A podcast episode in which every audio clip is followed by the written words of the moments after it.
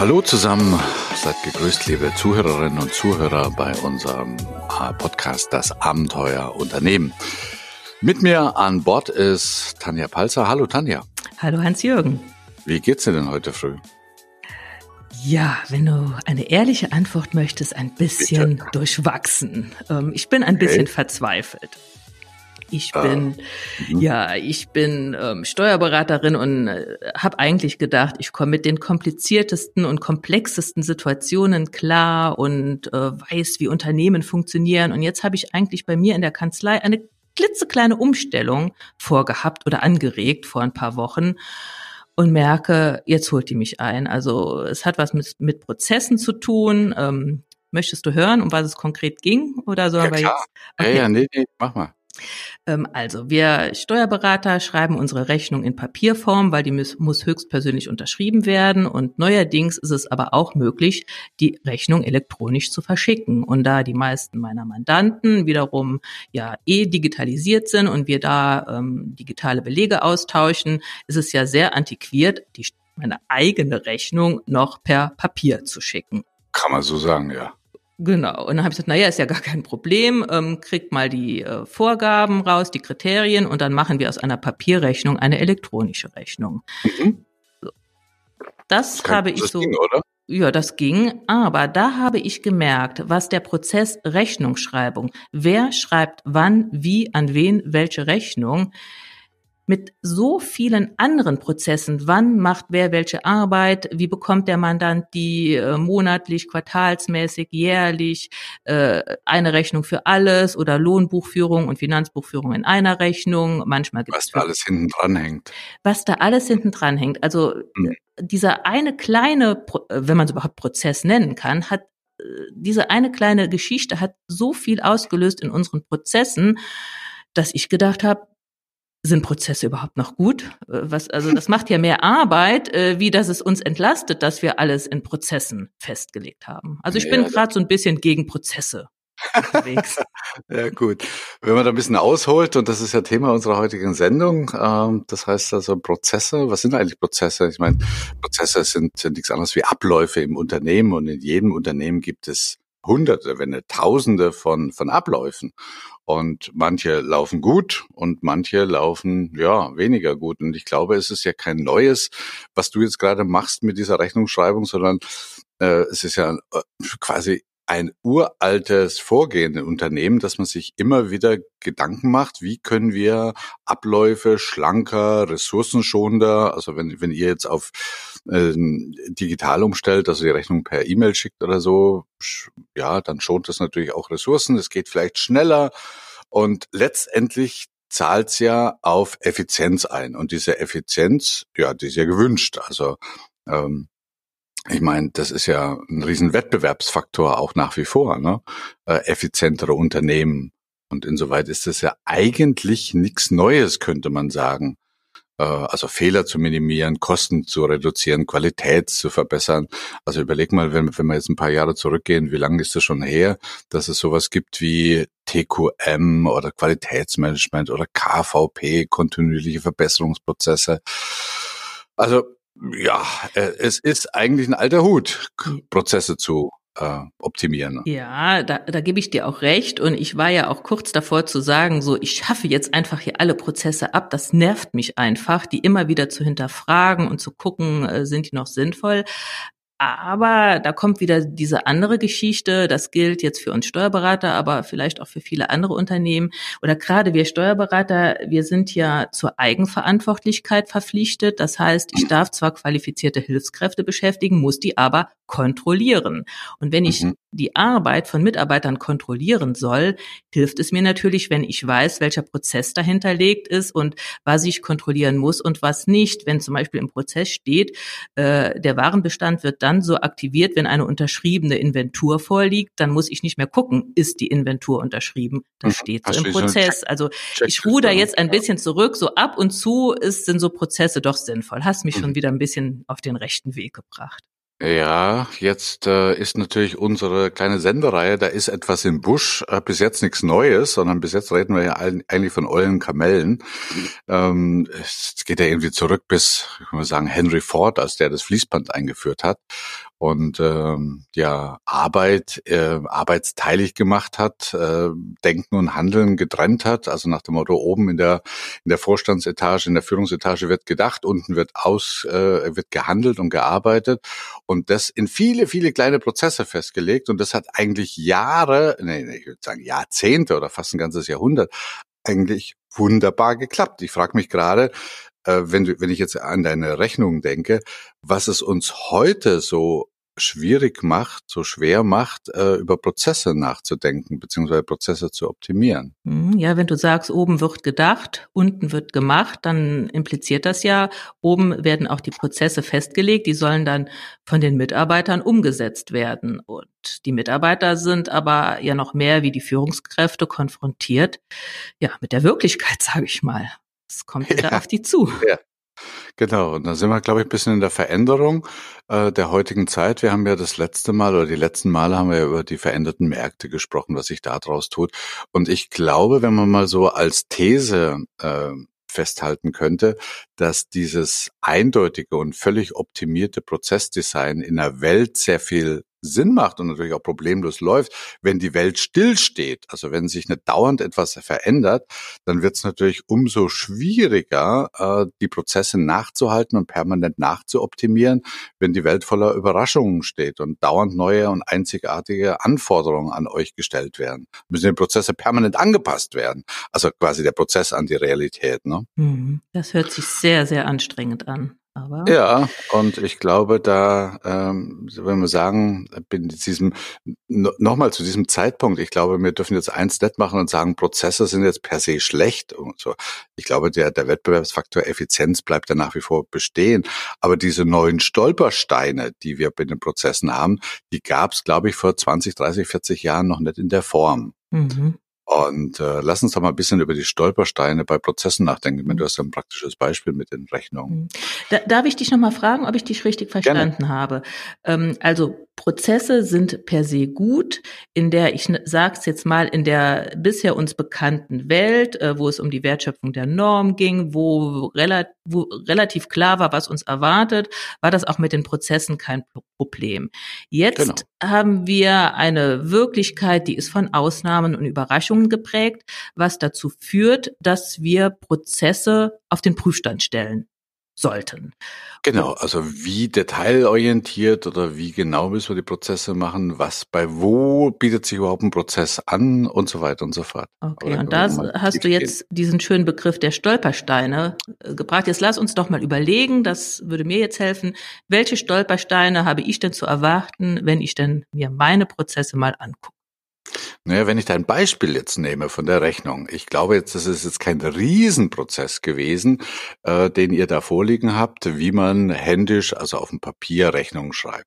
Aber äh, ich glaube, das hat schon einen gewissen Aufwand bedeutet, sich da Gedanken machen. Da habt ihr Gehirnschmalz investiert. Wie können wir das optimal gestalten? Und jetzt frage ich dich, jetzt warst du dabei, diesen Prozess umzuformen, umzumodellieren. Und vielleicht hast du gemerkt, dass da, äh, dass man da fast so ein bisschen festhalten möchte mhm. an dem alten Prozess, weil da war ja viel, äh, sag mal, das war ja ziemlich aufwendig, den einzuführen. Richtig, es war aufwendig ähm, äh, und dann ist man so froh, der läuft, es geht überhaupt nichts schief, jeder weiß, was er zu tun hat. Ähm, anfängliche Widerstände äh, wurden auf, aus dem Weg geräumt, also alles ist wunderbar und dieser schöne Prozess, der ja gut ist, soll ich jetzt ändern, nur weil alle Welt digital unterwegs ist? Du hast recht, da war schon eine hohe Hürde. Genau, das ist das. Da gibt es in der Psychologie etwas, das nennen wir systematische Denkfehler oder Biases. Und dieser Bias heißt Loss Aversion, das heißt Verlustaversion. Also wenn man etwas hat, wie diesen alten Prozess und hat, da ist viel Energie reingeflossen, dann sträubt man sich da etwas zu verändern. Also Stolperstein Nummer eins. Mhm. Mir fällt direkt der zweite ein, können wir auch wieder mein Beispiel bemühen. Ein Prozess und wenn er noch so einfach ist, wirkt sich auf andere Prozesse aus. Und wenn ich einen Prozess verändere, hat das automatisch Auswirkungen auf andere Prozesse und das macht das äh, teilweise auch ein bisschen unübersichtlich und man bekommt so fast ein bisschen Angst. Oh Gott, was was genau. stoße ich da überhaupt an? Ja, wie so ein Domino-Spielchen, wo ein Stein den anderen dann umschmeißt, äh, was äh, natürlich auch was mit Energie zu tun hat, nach dem Motto, oh, ich glaube, ich lasse es lieber. Also das sind so zwei Hindernisgründe oder Stolpersteine, die uns das Leben schwer machen. Äh, wenn wir noch ein bisschen in eine andere Kategorie gehen, dann haben wir ja vorhin gesagt, Prozesse zahlen in Effizienz ein und wir erwarten uns ja von einer höheren Effizienz auch eine höhere Produktivität. Wenn wir jetzt immer weiter an dieser Effizienz arbeiten und die Prozesse immer runder werden und detailorientierter werden und äh, alle Möglichkeiten berücksichtigen, ähm, dann passiert oftmals eins, dass man auf der einen Seite die Wirklichkeit hat und auf der anderen Seite ein 123 Seiten Prozesshandbuch und jetzt überlegt er mal, der Mitarbeiter stößt, also jetzt nicht bei euren Rechnungen, aber bei vielen anderen Sachen, der Mitarbeiter stößt jetzt auf irgendeine Arbeit und denkt jetzt, oh, da gibt's einen Prozess. Ah. Äh, aber der Prozess hat mit der, mit der Wirklichkeit relativ wenig zu tun. Das heißt was macht denn jetzt der Mitarbeiter? Entweder er hält sich an den Prozess und liest erstmal im Prozesshandbuch, was er da genau machen muss. Oder aber er wird äh, kreativ und löst das Problem vielleicht im Sinne des Kunden. Aber was ich damit sagen will, ist, dass unsere Prozesse robust sein müssen und Effizienz, zunehmende Effizienz zerstört eigentlich Robustheit. Und diese Robustheit braucht es in unseren dynamischen Zeiten heute. Mhm. Da fällt mir auch ein, äh, eigentlich ein super banales Beispiel zu ein. Ähm, guck mal, ob ich äh, deiner These Prozesse fördern Effizienz und können sich aber nachteilig auf die Robustheit auswirken, ob das passt. Und zwar mhm. haben wir so einen Prozess, wenn wir einen Neumandanten aufnehmen, was wir alles für Unterschriften brauchen und für Vollmachten und Unterlagen und so weiter und so fort. Okay. Und aufgrund des wie heißt es jetzt, Geldwäschebekämpfungsgesetz oder so, was ähnliches, hätten wir jetzt auch gerne eine Kopie des Personalausweises. So steht das in unserem Prozess. Also ihr müsst den haben, oder? Ja. Nicht nur ihr hättet den gerne, ja, sondern müsst, ja, da, ja, da, streiten sich jetzt die Gemüter. Wir sagen okay. einfach, ähm, wir hätten den gerne, dann haben wir wieder mhm. was in den Unterlagen und wenn ich dann mal überprüft werde, ob ich mich an die Vorgaben des Geldwäschebekämpfungsgesetzes halte, kann ich sagen, guck mal, ich habe mir doch wenigstens den Personalausweis kopiert. Okay, macht Sinn. Macht mhm. Sinn. Und äh, vergangene Woche hat es hier in Strömen geregnet, ein neuer Mandant war da, beziehungsweise schon zum zweiten Mal. Es war klar, wir übernehmen das Mandat, war auch ein recht großes Mandat. Wir hatten alle Unterlagen, nur sein Personalausweis lag im Auto. 300 Meter weit weg, draußen hat es in Strömen geregnet. Ja, im Prozess stand drin, wir brauchen die Kopie des Personalausweises. also hättet ihr den Mandanten jetzt rausschicken müssen und den Perso holen, ja, oder? Kannst dir vorstellen, wie der das empfunden hätte. Er wäre klatschnass ja. gewesen. Es ist ja auch eine Art Misstrauen, was man dem ja, erzeugt.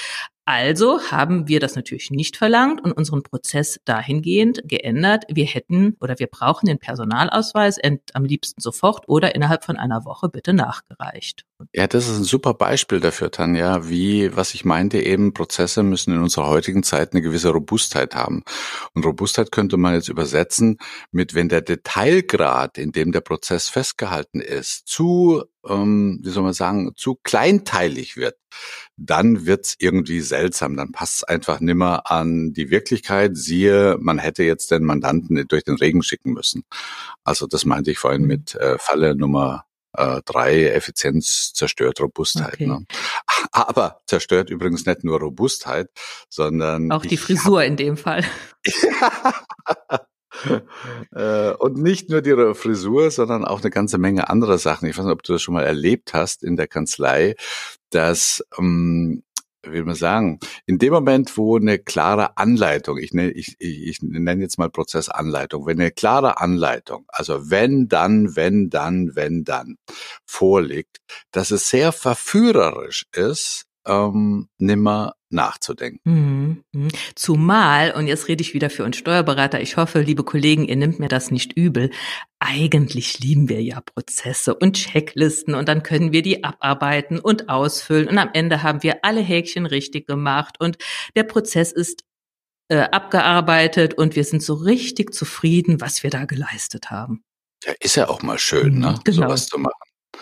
Und äh, wenn ich jetzt überlege, wenn ich jetzt meinen Mitarbeitern, also wenn ich, ich würde mich jetzt hinsetzen und würde alle Prozesse nochmal durchgehen und würde viele Prozesse beschreiben, dann ist, glaube ich, oder könnte, ich möchte mal so ausdrücken, könnte ein Stolperstein sein, dass ich damit Kreativität, Mitdenken und vielleicht sogar Verantwortung Übernahme seitens der Mitarbeiter so ein bisschen verhindere, weil sie, ich möchte jetzt sagen, hinter den Prozessen verstecken, aber weil sie sagen, oh ja, da gibt's einen Prozess, da muss ich ja nicht mehr denken. Genau, also äh, ein, ein krasses Beispiel. Ich hoffe mal, dass meine Mitarbeiter das nie tun würden, aber der Prozess ist, äh, aktivier den Warenbestand, den du vom Mandanten bekommst und den er unterschrieben hat.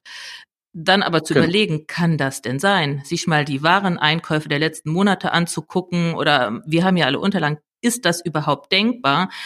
Das setze ich schon noch voraus. Jetzt könnte ja ein Mitarbeiter auf die Idee kommen, wieso? Ich habe doch eine unterschriebene Liste. Warum sollte ich noch denken? Also das mag schon sein, dass das zu strenge Halten an Prozesse dazu verleitet, ja den eigenen Kopf einfach auszuschalten und nicht mehr kritisch zu hinterfragen. Genau, also ich würde jetzt da keinem Mitarbeiter was unterstellen wollen, aber äh, meine Aussage und meine These ist einfach, dass zu Detail orientierte Prozesse einfach verleiten dazu, mhm. einfach über nachzudenken. Und da nehme ich mich selber gar nicht aus. Also wenn ich irgendwo im Prozess bin, ist doch schön, da, da musst du einfach mal nichts mhm. mehr nachdenken. Ist ja auch mal nett, mal eine halbe Stunde nicht zu viel ja. denken zu müssen. Also unser Gehirn braucht ja auch mal ein bisschen Entlastung. Richtig. Na, da sind wir zusammen. Ja, also ich glaube, wir könnten noch unzählig viele andere Stolpersteine, die sich hinter diesem wunderbaren Mittel der, des Prozessmanagement verbirgen, äh, aufzählen. Aber mich beschäftigt jetzt gerade eine andere, eine andere Frage, auch in Bezug auf unsere Zeit, die wir zur Verfügung haben, Tanja, nämlich ähm, woran erkenne ich eigentlich bei all meinen Prozessen, äh, die Prozesse, die es, die sinnvoll sind, mal eine Überprüfung unterziehen zu sollen, also zu wollen. Mhm. Also, welche Prozesse soll ich mal angehen? Mhm. Würden dir da spontan ein paar Kriterien einfallen? Ja, wir, wir, also mir fallen Beispiele ein. Zum Beispiel mhm. habe ich in meiner Kanzlei einige Prozesse, was heißt einige, unzählige Prozesse. Und bei manchen fällt mir auf, einige Mitarbeiter halten die ein und machen das auch schön, andere nicht, und zwar bewusst nicht. Und okay. ehrlich gesagt, da passiert auch nichts. Also da mal reinzusteigen, die mal zu fragen, warum haltet ihr die nicht ein? Warum macht ihr das anders? Könnte mhm. ja eine Chance sein, den Prozess besser zu machen, umzugestalten. Okay, also deine These ist, wenn Prozesse nicht eingehalten werden, ist so ein bewusstes oder vielleicht auch unbewusstes Gefühl des Mitarbeiters, oh, der passt irgendwie nicht, der Prozess ohne dass er jetzt auf den Tisch haut und sagt, äh, Chef, Chefin, wir müssen mal über den Prozess reden. Aber dieses Nicht-Einhalten als, will man sagen, Art Lackmuspapier, als Kriterium, äh, schaut euch mal den Prozess an. Genau. Mhm.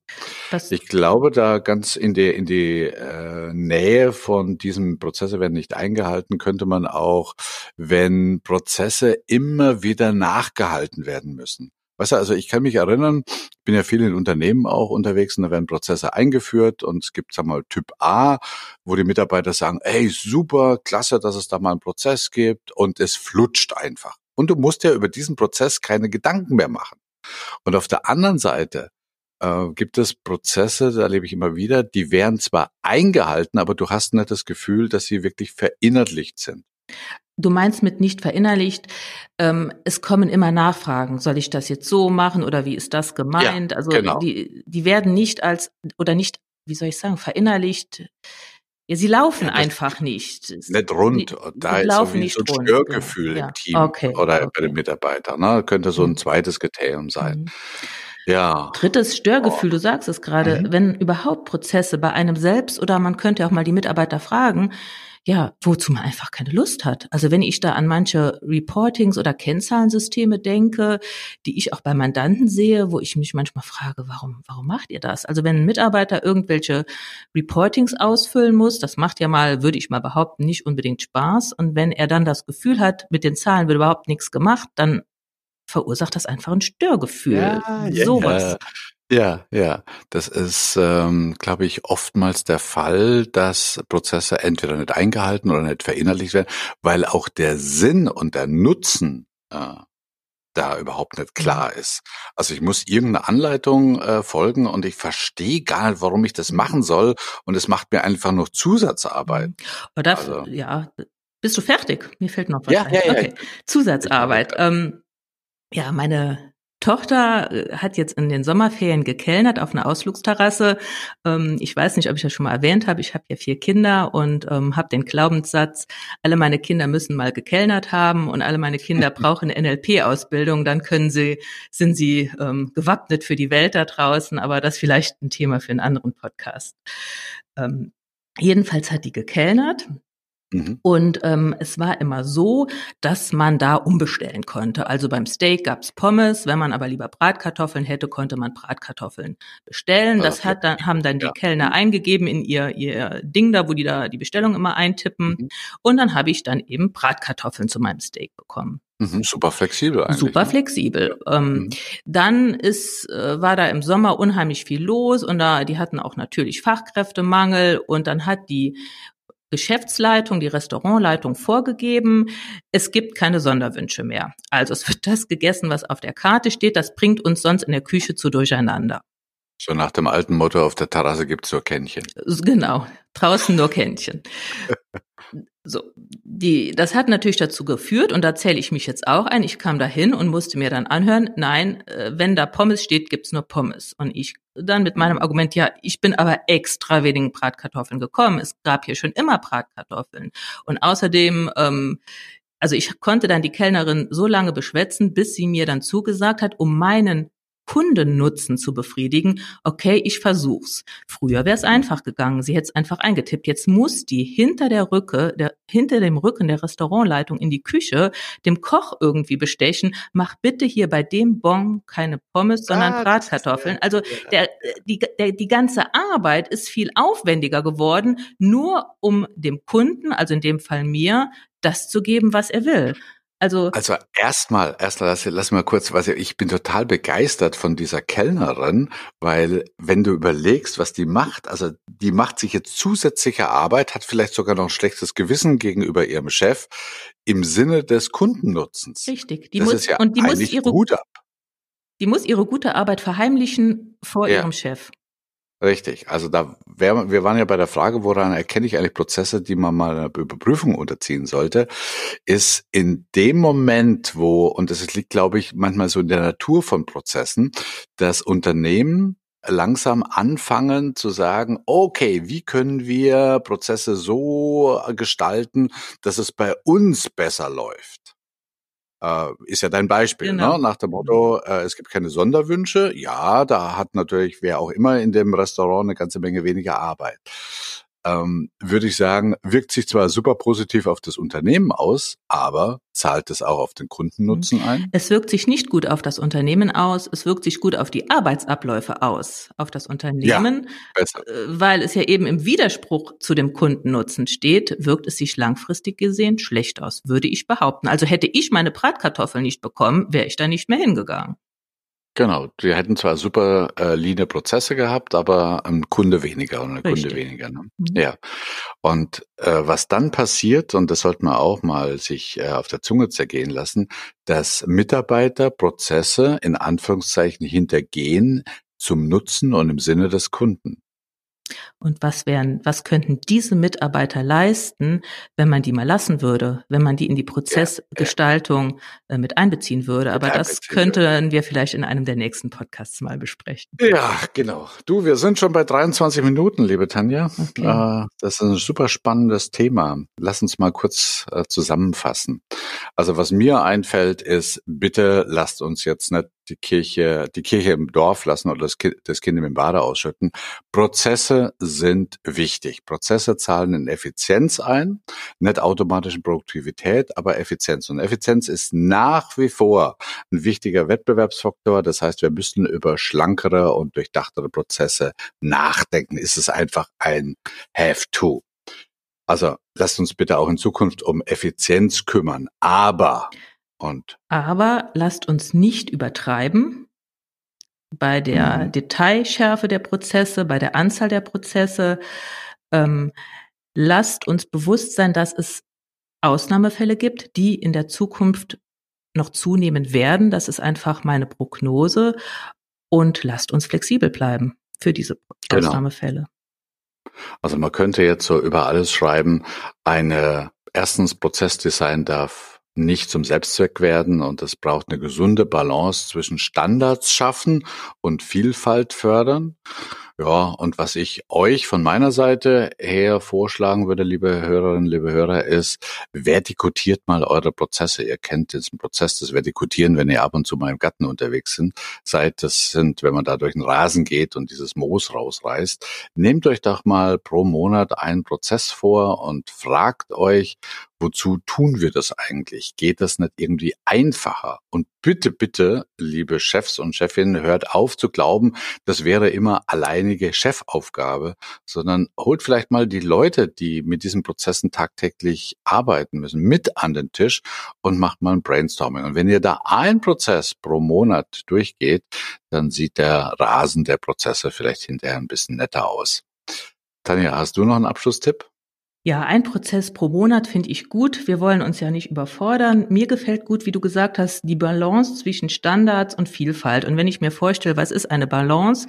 Ich stehe praktisch auf einem Surfbrett und muss die Balance halten, dann gibt es keinen optimalen Zustand. Also es gibt nicht das optimale Prote Prozessdesign.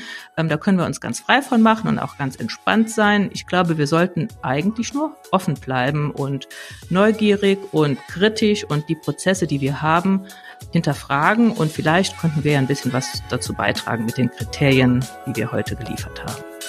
Schönes Schlusswort. In diesem Sinne, liebe Hörerinnen, liebe Hörer, bis zu unserem nächsten Podcast, das Abenteuerunternehmen. Tschüss und Servus aus Bammental von Hans-Jürgen Walter und aus Konz von Tanja Palzer.